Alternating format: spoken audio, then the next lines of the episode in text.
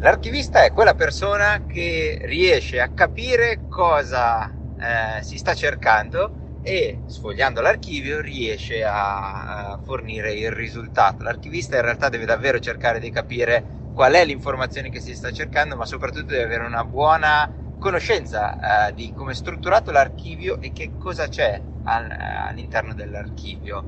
Eh, gli, diciamo, gli archivisti più famosi dei nostri tempi sono i motori di ricerca come Google e Bing.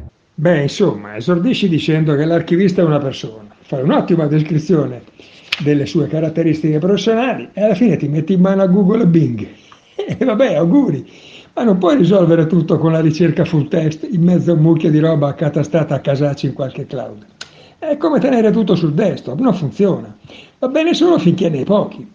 Quando ne hai 5.000 o 50.000 o un milione, devi dargli una struttura, se no sei morto. Io ho 70 anni e uso computer da 50. L'informatica è solo uno strumento. E come dice quel grande archivista che è Gianni Pensadoria, segretario generale dell'Università di Padova, non si può informatizzare il caos. Ogni archivio racchiude un patrimonio e racconta una storia, la tua. Benvenuti, questo è l'Archivio in Salotto, un podcast di Archives Heritage. Google e gli altri motori di ricerca sono quindi un nuovo punto di svolta. Come ha ben sintetizzato in apertura Gian Pietro Monreale, archivista di lungo corso ora presso Mediobanca, i motori di ricerca non possono essere gli archivisti nel XXI secolo, anche perché la rete non può essere definita un archivio. La rete infatti è un grande collettore di informazioni non organizzate e di diverso tipo e a volte può dare false sicurezze nelle risposte alle nostre ricerche. E proprio a questo aspetto può aver pensato il nostro ascoltatore quando ha comparato i motori di ricerca a un archivista. Ma la sua considerazione merita un approfondimento. Abbiamo chiesto a Saverio Almini, archivista e docente a contratto dell'Università degli Studi di Milano, di aiutarci a capire meglio la differenza tra un archivista e Google. Trovo questo punto di vista interessante e per nulla banale. Tanto per capirci, se si trattasse di uno studente in sede di esame non gli direi che la risposta è sbagliata. Sarebbe stata sbagliata se Google fosse stato equiparato a un archivio invece che a un archivista. Piuttosto mi ha incuriosito che sia stato definito famoso come se fosse una persona. Se è in atto l'umanizzazione dei motori di ricerca, Verrebbe da dire che l'archivista in carne e ossa svolge un lavoro di tipo meccanico.